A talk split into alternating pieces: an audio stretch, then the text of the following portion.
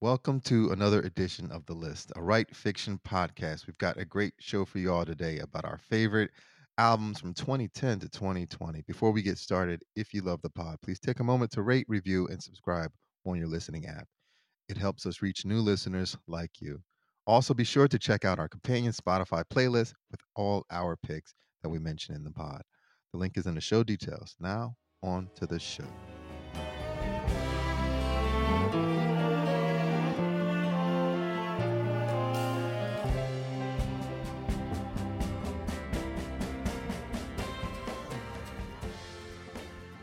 The tens? The teens? I'm not sure what the last decade is called, but I know there was some pretty good music happening. We got the massive albums 21 and 25 from Adele. Kendrick Lamar blew up with Good Kid, M.A.A.D City, To Pimp a Butterfly, and Damn, and the usual suspects of Beyonce, Lady Gaga, Taylor Swift, and Drake also released huge albums. Those artists and their albums received lots of attention over the last decade, but for weirdos like us, those artists didn't quite hit the sweet spot. Our favorite albums of the past decade can be found in most instances off the beaten path by well established artists leaving their final legacies and also by artists who have yet to achieve the massive fame that they so deserve. That is why we are so excited for today's show, where we'll discuss our favorite albums of the last decade and hopefully shine a light on some of these albums that we feel just absolutely need to be heard. So hang out with us for a bit and see if our list matches yours. And with that, on to the show. Here are the guys. We got Adam. Hey. We, we got Brendan, Good morning. Freddie, You. and me. I am Aaron, the Sto- the John Stockton of podcast. Stock Johnson. And with that, Adam, the Stock Johnson of podcast. Adam, what is your first pick today, sir? All right, my my first one here is uh, right at the uh, precipice of the the tens, the the two K tens, whatever we're gonna call them, and uh, that is a Kanye West's "My Beautiful Dark Twisted Fantasy." Um, I know, I mean, at the at this moment, he's kind of known as kind of a, you know, not not exactly, you know, in the sane realm, but there was a time when he was just untouchable and brilliant. And this album I have on vinyl, I love it. I mean, it's just. I feel like I kind of his first three, he really, you know, on his first three are great too. I think they're great, and he got his feet wet. But this one just kind of, he really just hit with some great songs on there, some great guest spots. I mean, uh, I mean, Monster, great with Nicki Minaj in there. Like Runaway is one of those like anthemic things. He's got it. Just really, this one kind of felt really tied together, and then kind of after this is when it all kind of started to slowly unravel. But like, I think this was like the zenith of Kanye right here. Uh, my number three, Beautiful Dark Twisted Fantasy. Nice. Brendan, what's your number three pick? And number three, I have an album from 2012, Love This Giant, the collaboration between St. Vincent, Annie Clark, and David Byrne. I love this record. I think it is so unique in every way. The use of horns are amazing, is amazing. The arrangements are incredible. The production value, John Congleton uh, lends his whole world to this. It's super cool. Drum sounds are great. There's like some quirky production value. I think just the two, the meeting of, of those two minds of David Byrne and, and Annie Clark are just, it's like a really, it's just a really cool outcome. And I love this record. Nice, nice. Freddie, what's your number three ish pick? the third or the first album I'm going to mention is Boys and Girls by the Alabama Shakes. Um, I got to love this album just because it, it is like nothing else. Uh, genre wise, that is happening in this decade. It's kind of like a throwback to, you know, bunch of people in a room playing together like the good old days, which appeals to me. And I heard this album actually uh, before it came out because uh, the artist that I had been with for a very long time was managed by the same people that managed these guys. And I was played a demo of, not a demo, but I was played the record because this, this record is basically was recorded before they were signed. And they just took this record and released it. So I heard it before, way before it came out, and I was like, "Yeah, Yep. These guys, they have a they're gonna have a career. And I was right, and they were right. That's my third slash first record today. Very nice. Very nice. Um, and it's my go with my number three pick of the last decade. And I'm going to go with the ArchAndroid, ArchAndroid, ArchAndroid, uh, 2010 uh, by Janelle Monáe. Um, I absolutely love this record. Um, this was a dark period in music for me. I didn't like anything that was out there at all. Um, and this record came around, and all of a sudden I was like, yo, who is this? And like, what is she doing? Um, because I mean, it's like there's so much going on with the, the you know, Sir Greendowns, uh, Wondaland. These these songs on this record are just so creative. Um, and um, I don't think she has the strongest voice, but it doesn't matter because the songs and the production and the ideas are so so amazing. So that's And my number three. she's Yeah, a good actor. She's a good actor Oh, she! well. I just saw I just saw Hidden Figures the other day. I loved it. She's Oh, She's great. She's so good. She's She is so good. She's so talented. Um, so that's my number three pick. Um, now I'll kick it back to you, Adam. What's your number right. two pick? My number two is uh, from the year 2011. It's uh, by the band Destroyer. It's called Kaput. And this um, this one is actually uh, I've only turned on this one the last few months, and it's it's one of those things. It's like to me, it kind of has like this uh, like this 80s vibe to it, but with like modern sounds. It's very sound and it's very soundscapey. Um, I don't know. I mean, I know we were doing like Roxy Music's Avalon. For some reason, I keep getting tied back to that. For some reason, it reminds me of that a little bit. But it's just uh, there's kind of it's like a little. It's it's kind of chill. It's kind of dancy. It's uh, and I know. I mean, you look around, it's gotten great reviews and everything. But I, I don't really see a lot of people talking about it. But I, I I've been really enjoying the heck out of it these last few months. Um, uh, and uh, and then their other stuff is good too. But this one really stands above the rest for me. Uh, Destroyer Kaput number two. Yeah, I really I really enjoyed that record. Um, so Brendan, what's your number two? My number two is a very recent album and maybe our most recent on the list. I'm not sure. But I went with Justin Vernon, Bon Iver's 2019 release, I, comma I, or I and I, as I later found out, it's a sort of a Bob Marley reference that he was going for. I think this is a tremendous record. I think some of the songs are are timeless. The songwriting on it is iconic. Songs like Hey Ma, Naeem are just amazing, amazingly penned tunes. But then you take the songs themselves and then you complement them with his production style. I think he's hitting his stride in an amazing way. The combination of these like cool string treatments and then what he does to his voice with effects and layering and stacking of harmonies, I think is just gorgeous. And tying something to Adam, I think his uh, collaboration with Kanye really informed everything he did after. I think you can hear it in his phrasing and I think he's grown a lot as an artist. And I was really late to the Bon Iver party, so to speak. Like I didn't totally get his thing for a long time. And then this record comes out last year and just grabbed me completely. So that's my number two. Hmm. Hmm. Got some uh, questions about that one, uh, Brendan. Okay. Uh, Freddie, what's your number two ish My pick, man? number two pick is David Bowie's Blackstar. And uh, man, this album, just the whole timing of everything is, is is just. First of all, I wouldn't put it past Bowie to engineer it the way he did.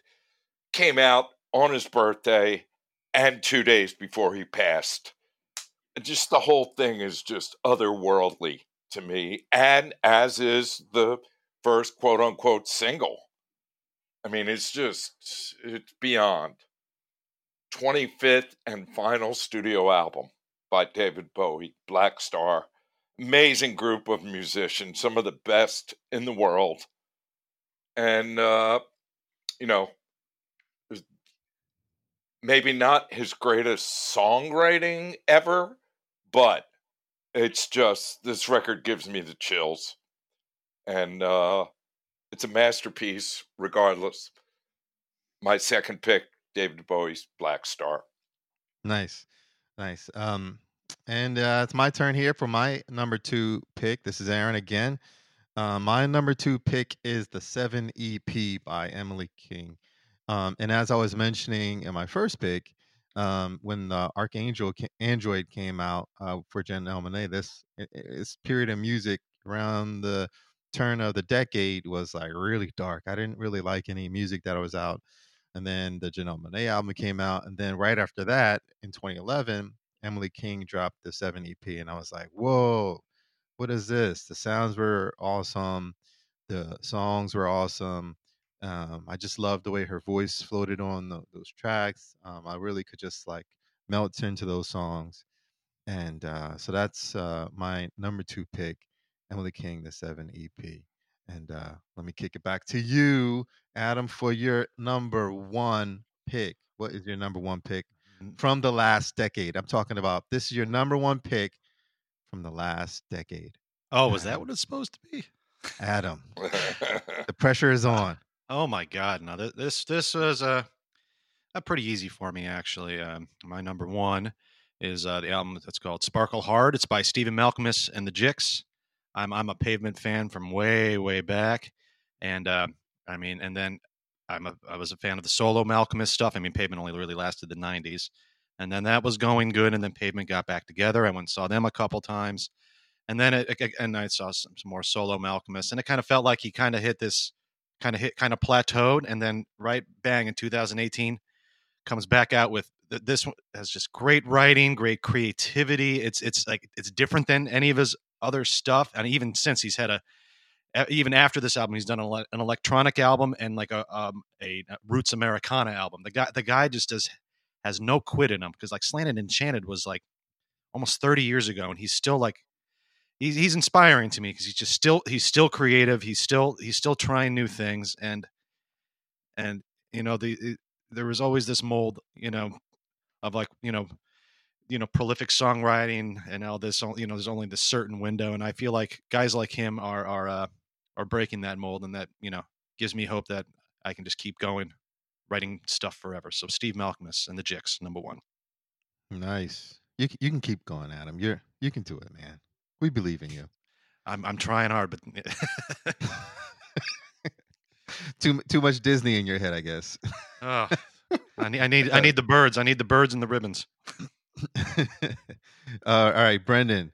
Here it is for the entire decade. That's a lot of years.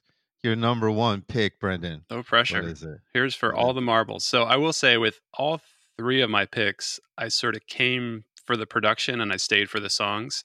And my number one pick is no exception to that. And so my my top pick for this topic is Tame Impala 2015 record Currents. And this record, more so than any other Tame Impala record, did it for me. Like it it definitely checks all my boxes. I think it's got such cool like psychedelic elements the guitar sounds the fuzzy stuff is is all there for me and then it's got such great synthesizer sounds the drum production is way cool but then you've got really catchy songs and i think that kevin parker tapped into something special with this album because everything before was very very much in like the psychedelic camp and then this one comes out and he has this like huge dance vibe throughout the record songs like let it happen like you just let that song happen to you and it's like just it's a jam the whole way through though it's not just a suggestion yeah, i think it's a mandate Yes. Yeah. and I've seen Tame Impala live a couple of times. They're amazing. It's just like this whole visual experience to go along with the music. Everything is perfectly synced up with the show, and I they um they really had a, have had a big influence on me in the work that I do and some of the experimentation ex- exploration I try to do sonically. So that's part of what put this record up to the top for me. Nice. I can hear that. I can hear Cool. that. Um, let's see, Freddie. Yo. Um, your number one slash number two slash number three pick of the decade. Okay, so another guy whose last record was made this decade before he passed is uh, John Prine, The Tree of Forgiveness. And I mean, when I get to heaven, wow. Come on. yeah yeah Uh, oddly enough, he actually this is an album that he co-wrote about a bunch of songs with other people with, which is not really like him. And oddly enough, one of the people he co-wrote a song was with was Phil Spector. I don't know how that worked out. Uh, maybe it's an old song, or maybe he just used uh, uh, a phrase or a lyric that Phil Spector had. I, I don't know. I'm going to have to research that. But that uh, sounds like sounds like drugs to me. It's like Yeah. a FaceTime through uh, from jail. yes, exactly. Um, yeah, so that's my uh, third and final or top. I mean, you know, there's a couple honorable mentions that I was going to put as the third pick, but I guess we'll save that for uh, the end of the pod. But Sure. there you go. Tree of forgiveness. Forgiveness. All right. Um, probably uh, it's my turn now. Um, John Stockton here. Um, a Black Stockton. Uh, and uh, my number one pick of the decade. Um, and it's probably so I picked this topic this this week, guys.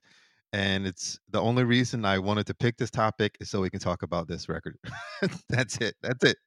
It's sometimes it's as simple as that this is the best album in my opinion of the decade it's uh d'angelo's black messiah and um i really uh i didn't like this record at first um i just thought the songs were like a little lackluster but the production values were so high um but after a while i just uh i still don't think the songs are super strong but i just can't stop listening.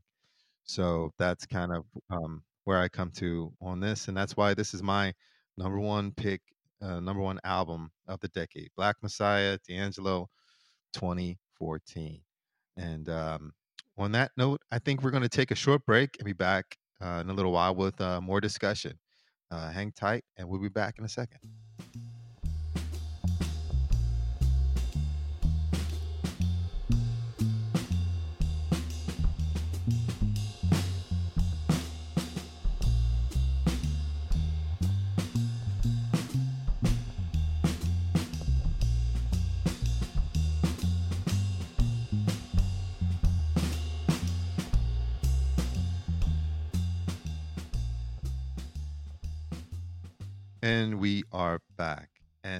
we gave a lot of great picks uh, for the decade.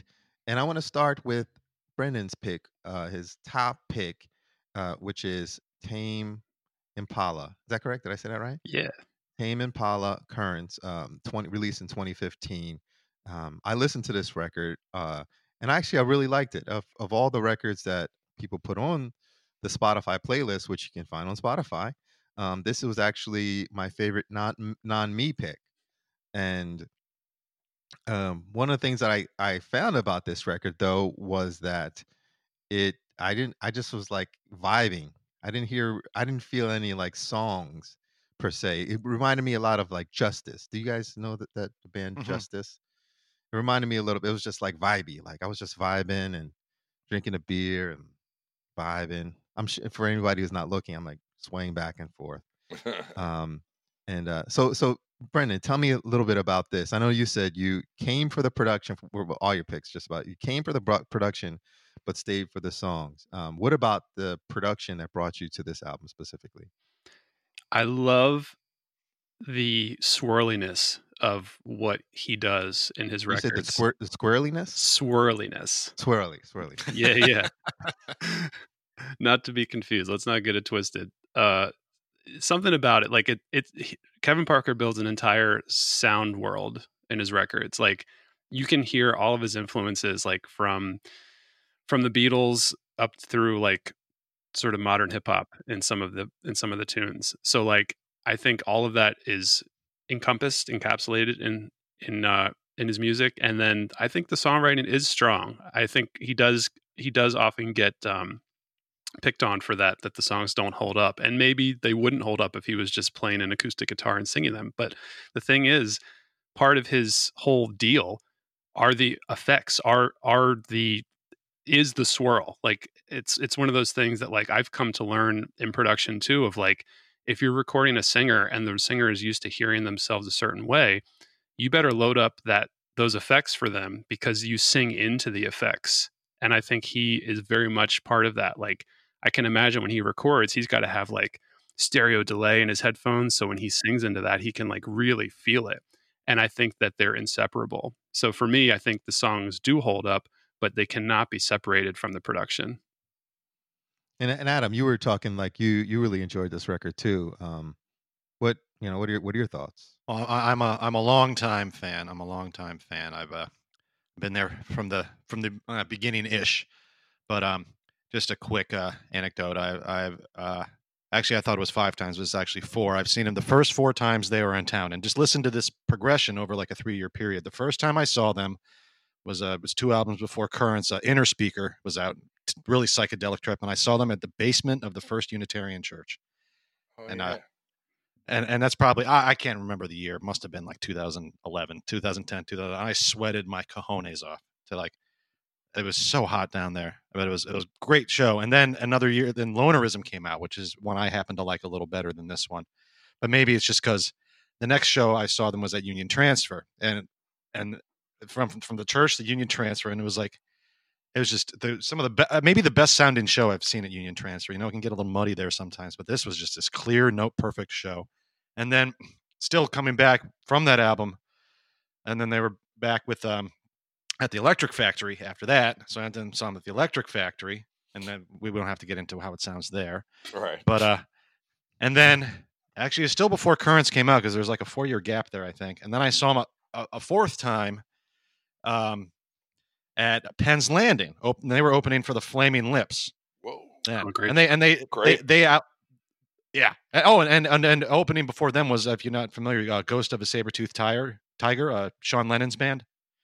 It's actually pretty cool stuff. And you know, I know his dad's kind of got this name and all that, but Sean Lennon does have some good stuff. Yeah, but I mean, Tame. Impala was was uh, you know, uh, head and shoulders above any performance there. The Flaming Lips were having one of their experimental albums, and I've I've enjoyed some of their albums, but it was just they were they were weird. Tame Impala kind of stole the show on there. But then the, then they did the the Tower for Currents. I missed that show. I had to work. I was at that show. Yeah. Yeah. So you you picked you picked up where I left off. How was that show? As far as the live thing, it was amazing. But the show that really drove it home for me was, I guess, two summers ago at the Mann. Amazing. Mm. One of the best Oh, yeah. visual, visual shows I've ever seen. The projection was like just so beautifully done with the music. I find I find with uh, Tame Impala too. This I don't know how you guys feel about this, but you know how like prom- prominent bands these days, like you know what we what what rises to the top becomes the Coachella headliners. Like Tame Impala just like surprises me amongst the crew, and I'm I'm happy for him. But I'm just like I would never thought Kevin Parker, who pretty much plays everything on all the records, like I wouldn't think he would be the guy. Like their Tame Impala would be the band that like is like with you know all these like super pop bands and stuff. You know, I, I that's so funny you say that. I had the same feeling when I saw them at the Mann. Like I felt like the old guy there. There's like all these like young cool kids that are loving this music, and I was like, I'm glad to see that. Good for them. Well, uh, that's a that's a great that's a great intersection because I was going to say why like now I, I I preface this with saying this is my favorite album of the of not my albums, but why is this like the why does this band like all like the cool kids like this? I that just irritates the crap out of me. I'm like they're cool, but and it's a good album, but like. Uh, I had some friends that were like, "Oh, did you go to see the tape? Did you go to see the tape? Did you go to see the tape?" I'm like, no, I don't see It's Evan tame and uh, tame and poo poo. What, what, what are you talking about? Um, and and I why is it why are they like the the hipster like go to? I don't understand. Freddie, help me out. You know. Well, uh, what I do know is that uh, in the past, a lot of my students had liked to learn songs off of this particular album because, uh, yeah, it's a little psychedelic, and also uh, the danceability, the beats are kind of easy for them to just hop on and, and groove along with. So Makes that much is one thing that you know. Yes, a lot of young students of mine in the past have used this as a go-to record. That makes so much sense. I mean, because it, it is easy to like latch onto it, like as I did. Yeah. I I just latched onto it. You Uh. Adam, what's up, man? You know, and it makes me think maybe we should get like a like a twenty year old kid on the pod sometime, so we can be all be like, "Wow, how out of touch are we?" You know? that would be a painful episode. yeah. yeah. Yeah. We'll just like, we'll wow, just what are you mute listening him- to? We'll just mute him or her the whole time. All right, move, move, moving away from that. Um, I wanted to talk to you, Freddie, about Uh-oh. uh, Alabama Shakes. Yes.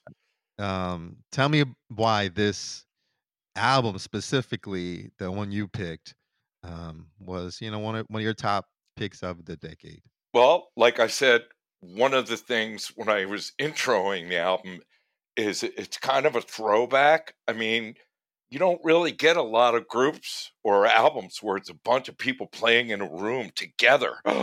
Imagine that, you know, as opposed to some guy in his mom's basement with a programmer and, you know, sequencer and Ableton and whatever. You mean you mean This- Tame Impala? I am not mentioning any names. No, but it's real people playing real music in real time. And that's the thing in this day and age, unfortunately, is a rarity. And that's the thing that stuck out to me. Plus, Brittany Howard is a force to be reckoned with. She is a force. Yes, Brendan. So I have to ask you, Freddie, how how do the other records shape up for you and Brittany Howard's solo album? Because for me, this record, like it came out and I was like, all right, I all right. But like it sounds a little sophomoric in the playing. And but like if nothing else, this record by the, the Alabama Shakes, like it was a great demo for Brittany Howard. But like, so how Yeah. how does the rest of that catalog hold up for you? Not as well because the songs to me aren't as good. I'm a song guy. I'm a song guy through and through. So production is great, but without the songs, you got nothing to produce. In my opinion, that's that's my that's my uh, criteria first and foremost is songs. So oddly enough, the sec- their second album wasn't having it. Her Wow. solo stuff is good, It's good. There's not a song in sight on that That's- on that solo album. I know. Oh man, uh, stay high. Are you kidding? That's a great song. I mean, yeah, but but it's Ding ding. which which brings me which bring which is going to bring me to Aaron, your pick, D'Angelo's album. yeah, He had It's- it's not- 14 he had 14 years to write that record.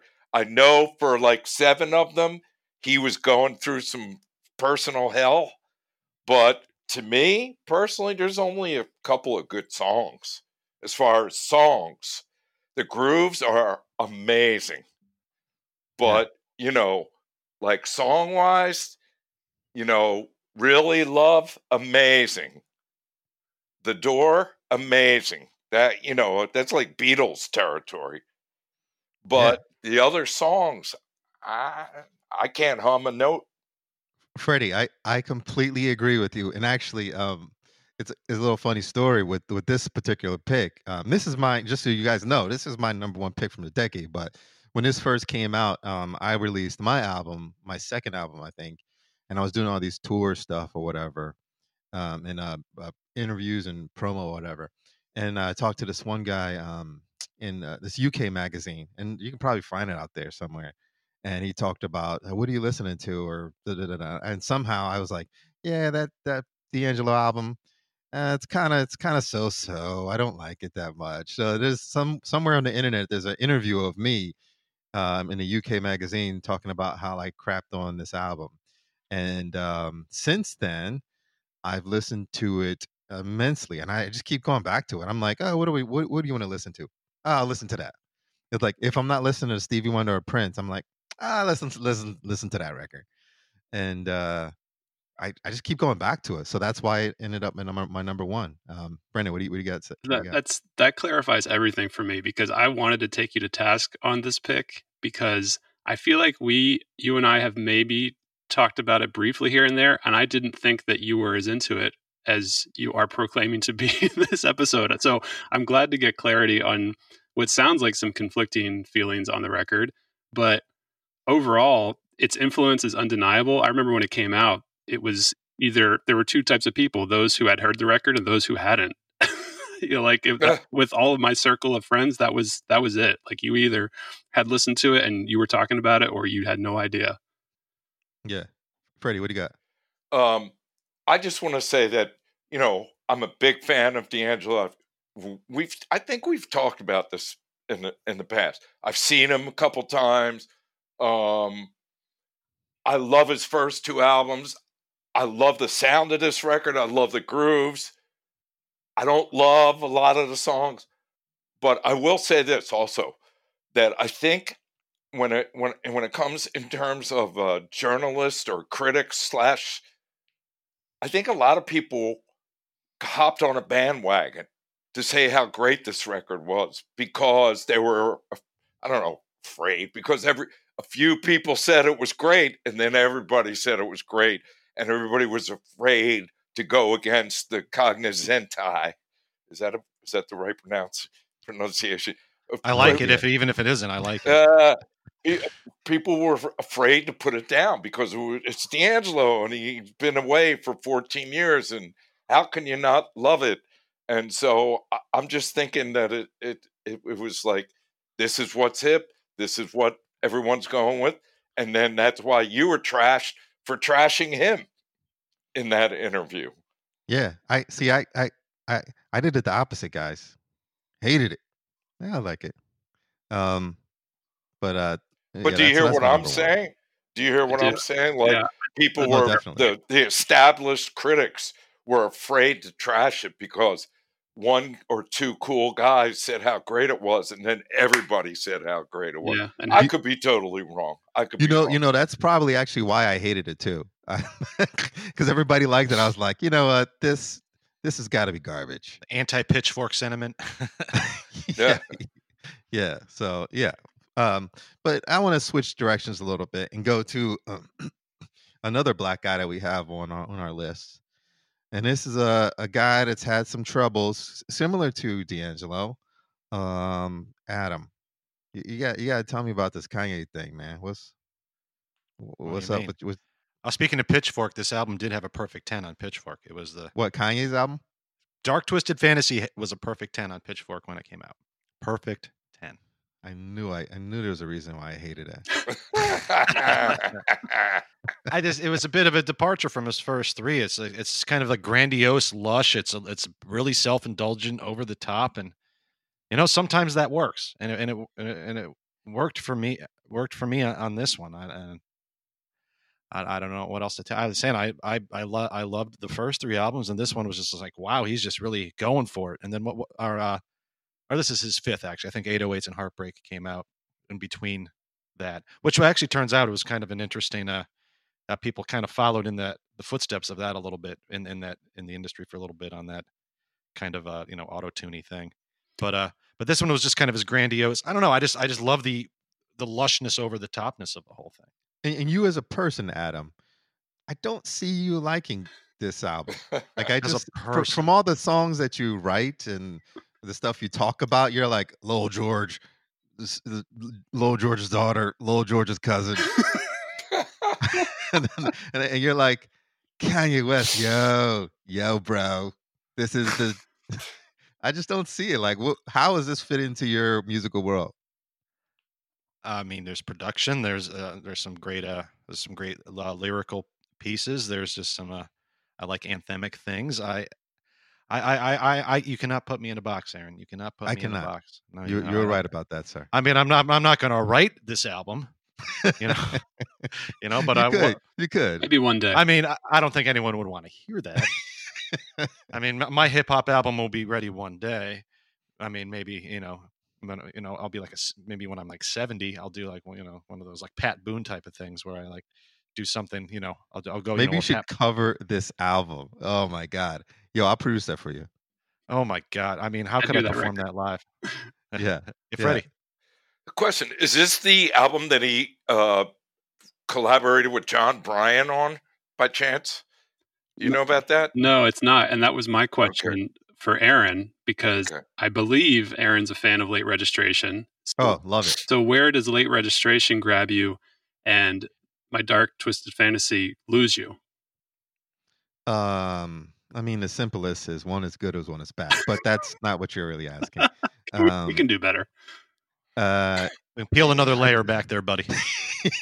I just think this uh, it, it was like musical. Late registration is just so musical from the first track when um, that guy Maroon Five is singing, and I'm not really a huge fan of his singing nothing, but at the end of that track, it just like goes into this like um, kind of like Indian kind of thing.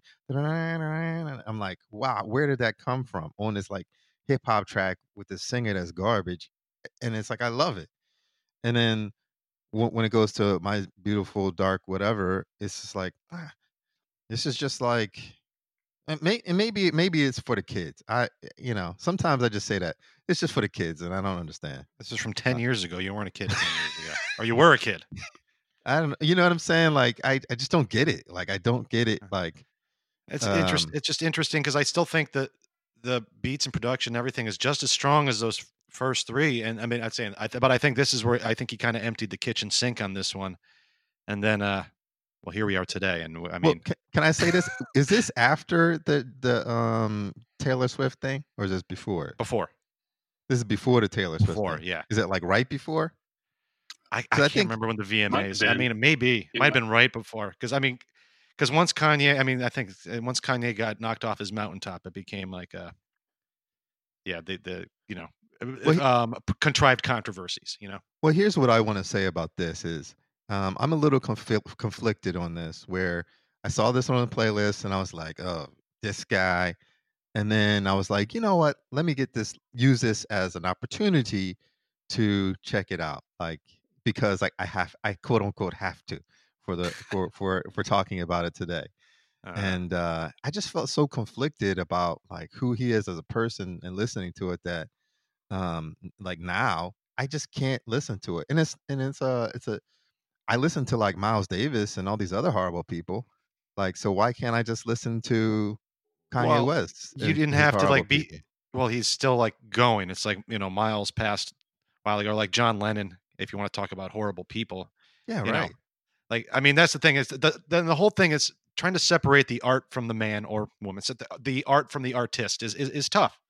And and and Kanye is about as prime of an example as you can get, especially in this information age, where you know if you want to have attention, you know, as we know, uh, a current uh, you know uh, political figure, and like, if you want attention, there's ways to hold on to it, and it's you know, and it's that whole no press is bad press thing. Is like Kanye kind of takes that to a certain level. I mean, what is he? I mean, is he actually running for president, or you know, and he, is he? Who is knows? He I mean, that's what I mean. It's like and it's it's to the point, and especially because his last few albums have been quite lacking. That last one was just uh, uh, the the Christian one was just uh, rough. I tried, you know, you, you, try to keep an open mind, but uh, Kanye makes it hard. He makes it really hard, you know. And maybe I'd say maybe twenty years, like the perception will be different. But like when you're living it, and and and we're in this age, this instant, you know, you know, Miles Davis didn't have to live through social media. I mean, imagine the stories that would come out about him. Oh yeah, or like, or like certain a lot of figure, or like you say, like Michael Jordan, you know,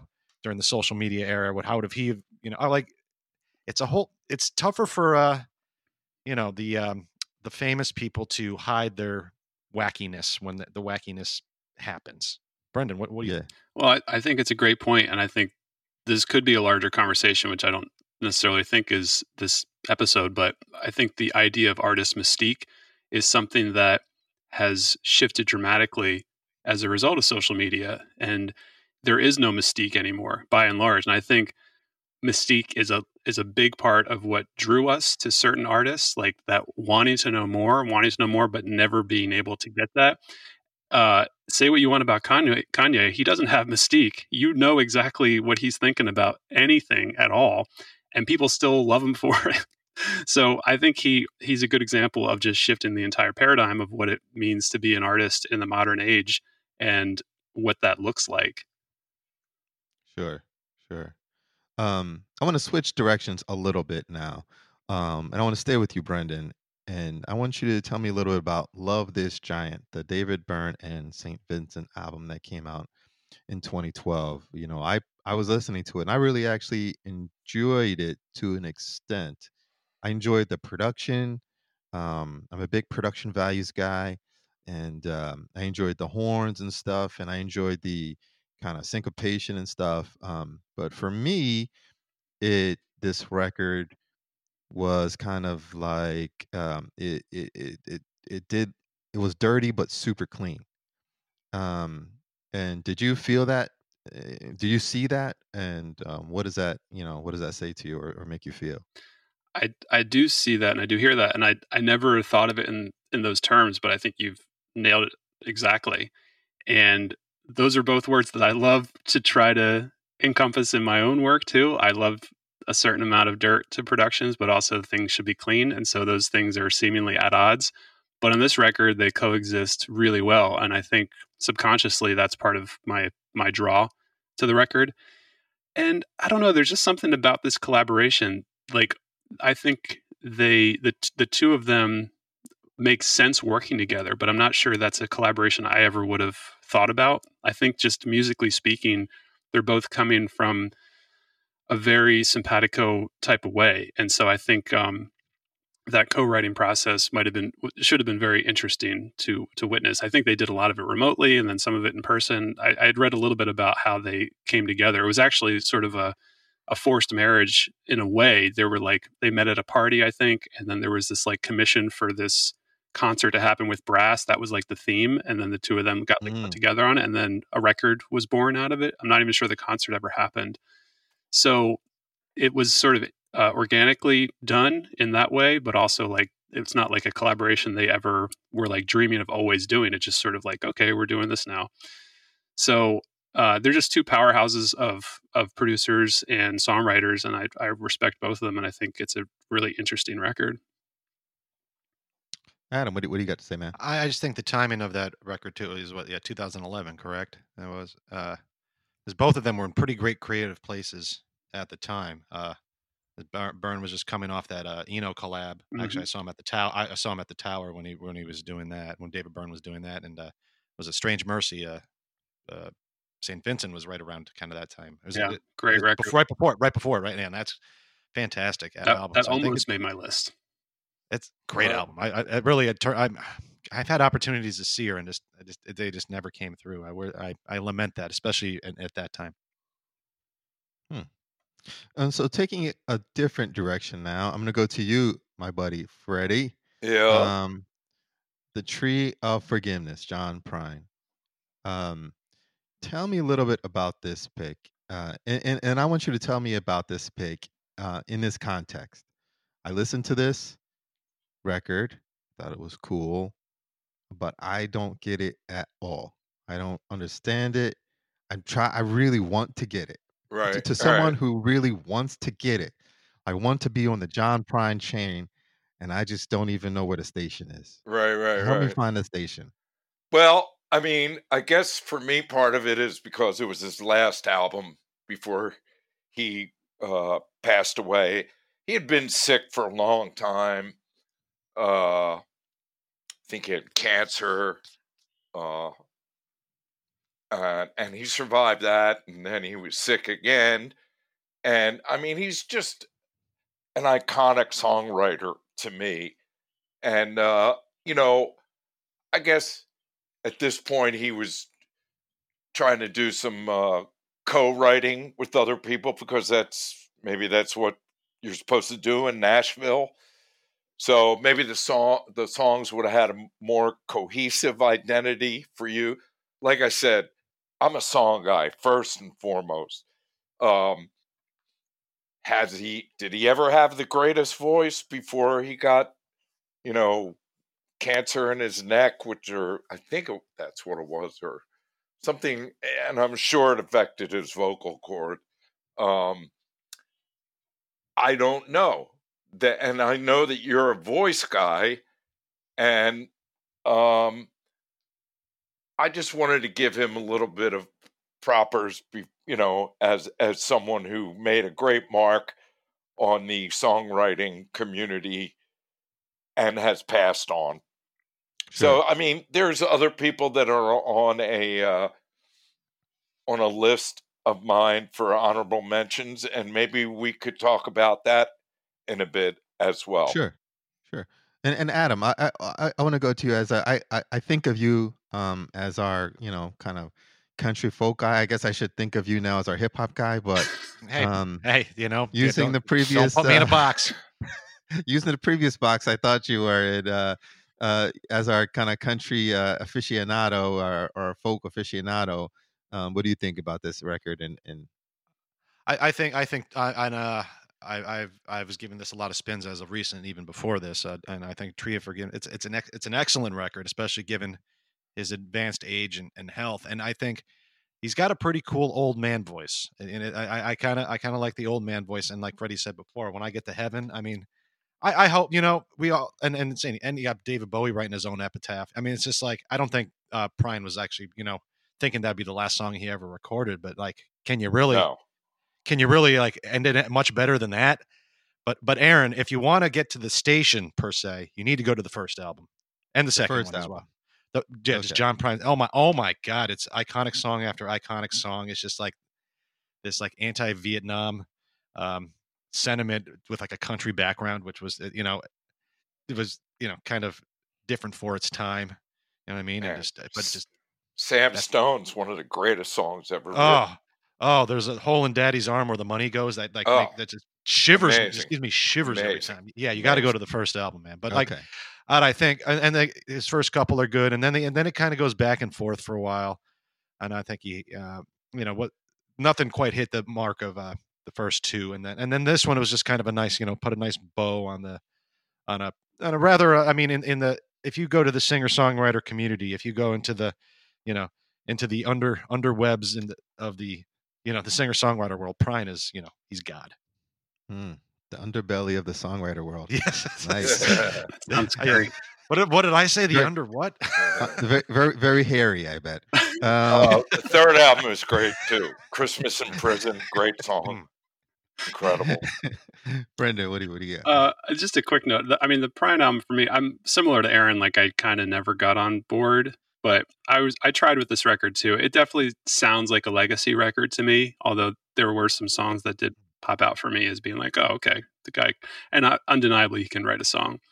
But I wanted to shift gears and talk to Aaron about one of your picks. So the Janelle Monae record, I totally slept on. I don't know how I missed it, but I totally missed that record. So I'm really glad you put it on there, but I just want to hear more about it because I that that might be my favorite non me pick of the whole list. Hmm. Well, um, I, to be honest, I, I didn't, I don't like. Mm, I, it's, it's weird. I have a weird relationship with Janelle Monae. I think she's amazingly talented, um, and I think she is a great songwriter.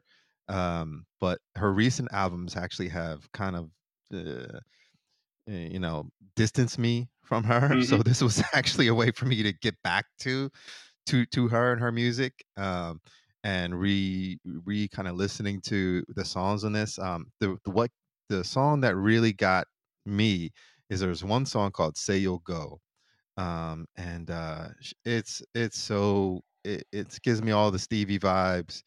Um, and for me, you give me Stevie vibes. What, what do you what do you mean? They have you. You know what I mean? What do you want me to Hook, do? line, and sinker. and then and not only that though i think the last um song on this on this record at the end of it um or maybe it's say you go i can't i can't remember either say you go or uh bye bye bye or something that's that's a title i'm reading and i'm messing up but um they go into an electric kind of version of clair de lune Yeah, and it's just like yo yeah I got chills when I heard that. Yeah. love it, love it, love it, love it. And I just kept saying, love it, love it, love it, love it. And then I was like, okay, well, that's it. This is this is album is cool. Um, and then just you know, just the the sounds, you know what I mean? The the different sounds on it. Like I I don't think her voice is that strong. Um, but it's just the creativity around it that makes it just beautiful. Um, and I think recently, uh, just my own personal take on her recent albums are that there's less creativity and more commercial thought. hmm And maybe that's what you got to do. I mean, like, you got to make some money. So, I mean, I don't falter for that, but just from a my one listener's perspective, that's kind of what I feel on that. I, I agree. I think her recent stuff is leaning more on her voice, and I tend to agree with you. Her voice maybe not isn't maybe is not her strongest thing. Her artistry is like I think when you look at her as a person, she is she's got everything to offer. But I what drew me to this record when listening to it was like the tremendous amount of depth throughout that like supports her voice in a really Right. beautiful way and it showcases Totally. everything that she can do and yeah i was just super impressed the whole record has a, a beautiful amount of depth and has um, takes you through lots of turns and it's a big record it's a really big record Oh yeah. Oh yeah, it is. Definitely. Definitely. Um and speaking of uh, other big artists, I'm gonna go I'm gonna actually go back to you, Brandon, real quick. Because I've been I've been sitting on this one Oh, for boy. a little while now. Bon Iver. yeah let's go there Saddle I up. and I, I I and I, are you kidding me? Uh uh, I don't know what to say about this. Uh, I try. I tried. I, I I know what to say about this. I tried, and I don't understand it at all. And uh, listening to the record just made me angrier and angrier.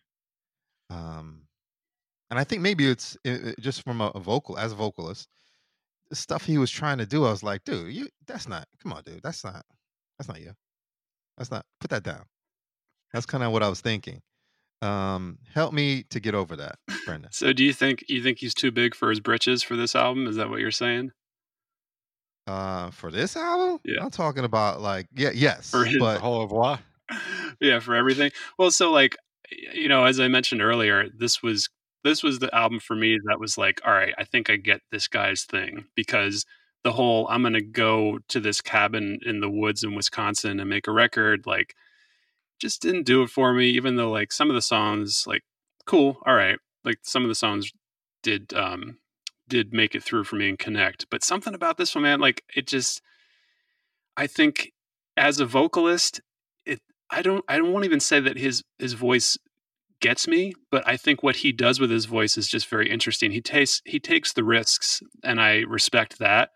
But the blending of all of dif- the different production techniques of like totally manipulated electronic sound and then he has this string arranger that he works with a lot who um, writes these like very intricate and nuanced and almost like avant-garde style string arrangements that are such strange pairings with the music that's going on.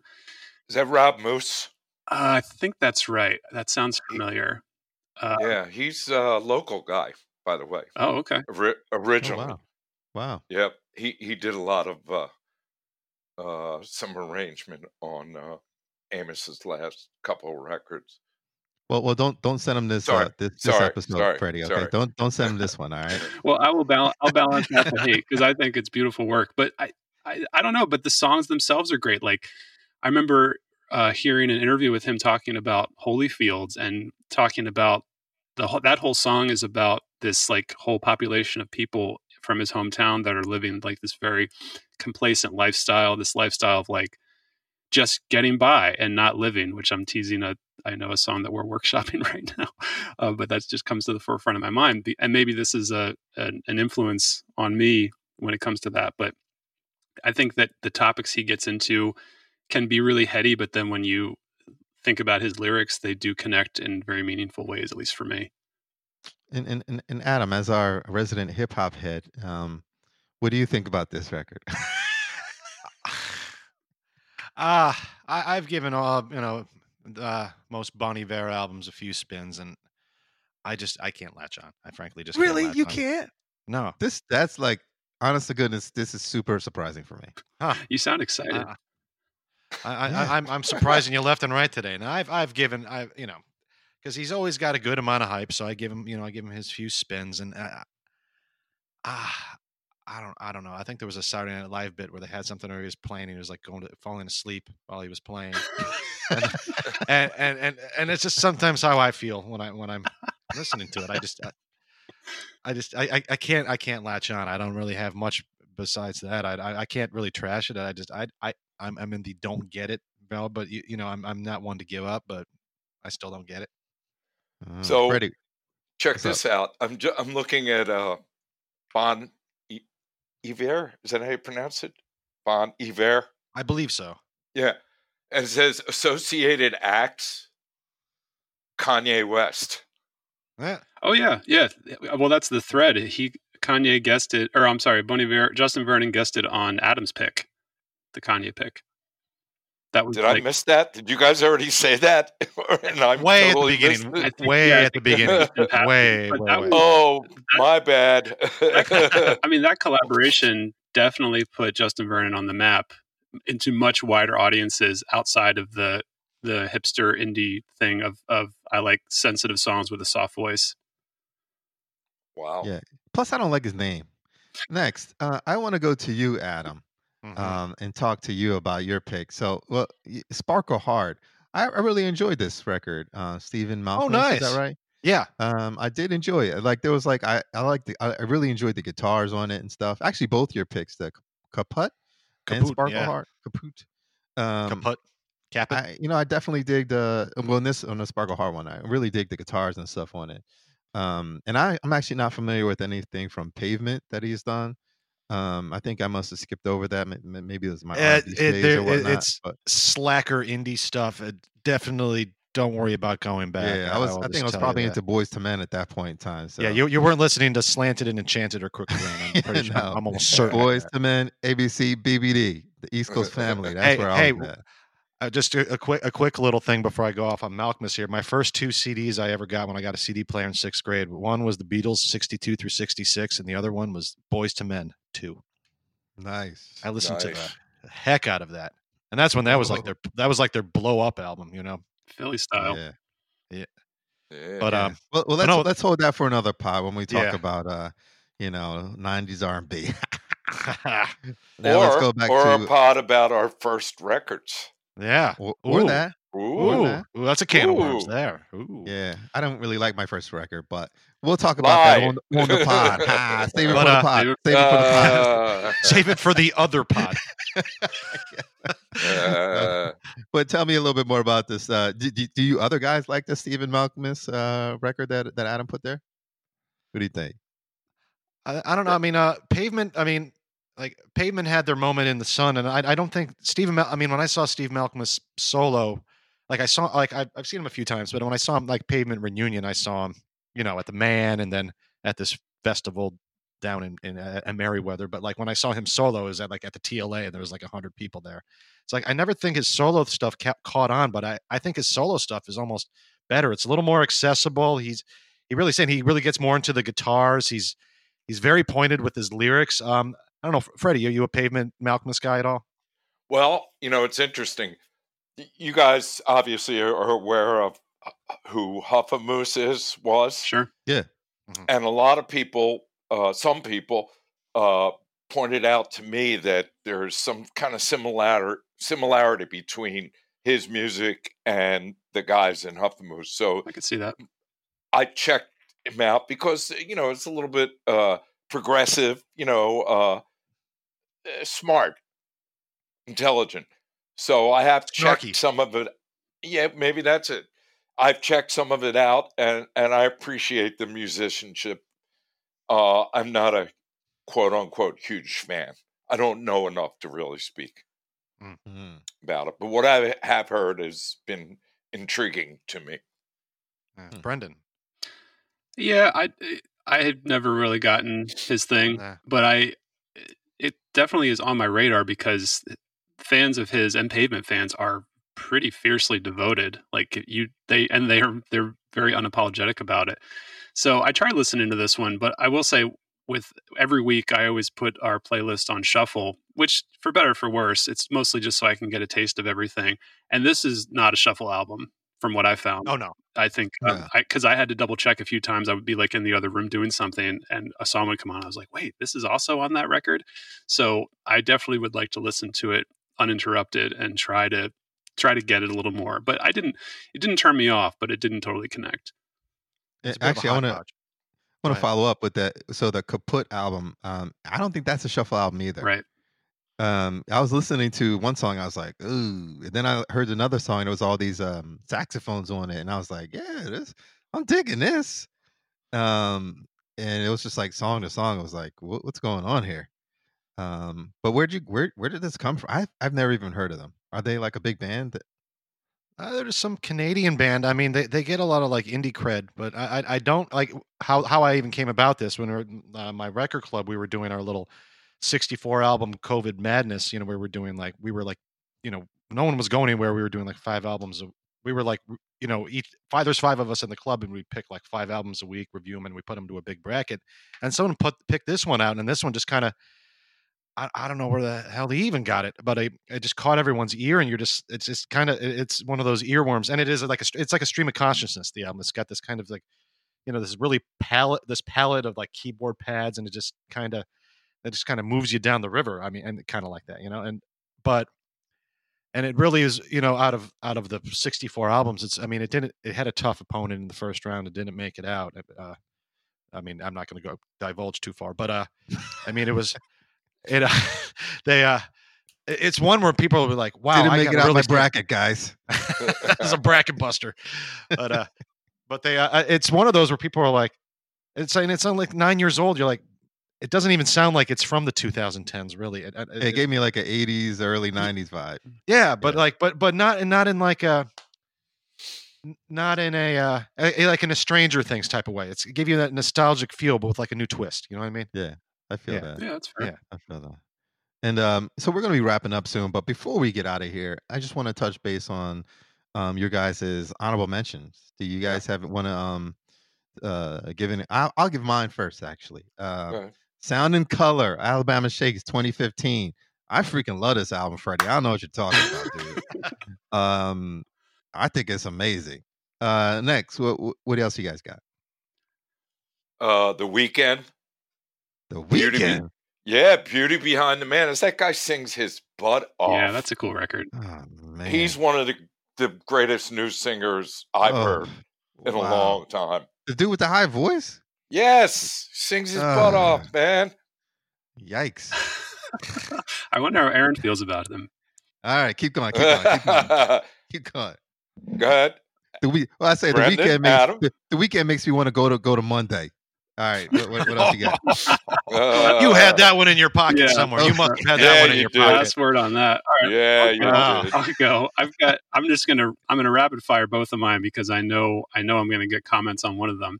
My one of my honorable mentions is a Moon Shaped Pool by Radiohead. Love it, and that's all anyone needs to say about that. Moving on. Uh, my other, my other one is uh, the National High Violet. That was. I just. I think that record came out at a perfect time for me, and I think they're a very underrated band. Okay. Adam. All right, um, my two, and, and I didn't list these previously, just for but uh, I oh just a quick thing on Radiohead. It's nice they had so many great leftover songs to put out an album, so that was that was great. Ah, did he see- got it. in. I did see that on I did see that tour and it was fantastic. I saw it at Wells Fargo. It was out of sight. But um, there's two. I got one. uh, Um, uh, one would be uh my old country buddy Sturgill Simpson, um, A Sailor's Guide to Life. Oh my God, it's like a country soul. Merit. I saw I saw that at at, at the Fillmore, and it, it t- one ten best ten shows I've ever seen. Is that his debut album? That's his third album actually. Really? I do love that. High top.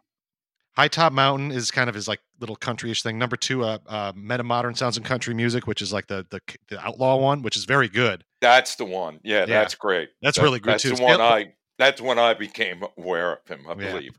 But Sailor's Guide to Life is like one up where I mean it's just got the horns and the uh, and also my son was like born around the same time. Oh, and, right and, the, and the album's about like, you know, uh, um, uh, uh, you know, advice for his coming kid at the same time. Plus, plus Right. your your son's name is Sturgill, and Yeah, Stur- Stur- Sturgill Sturgill Zelensky.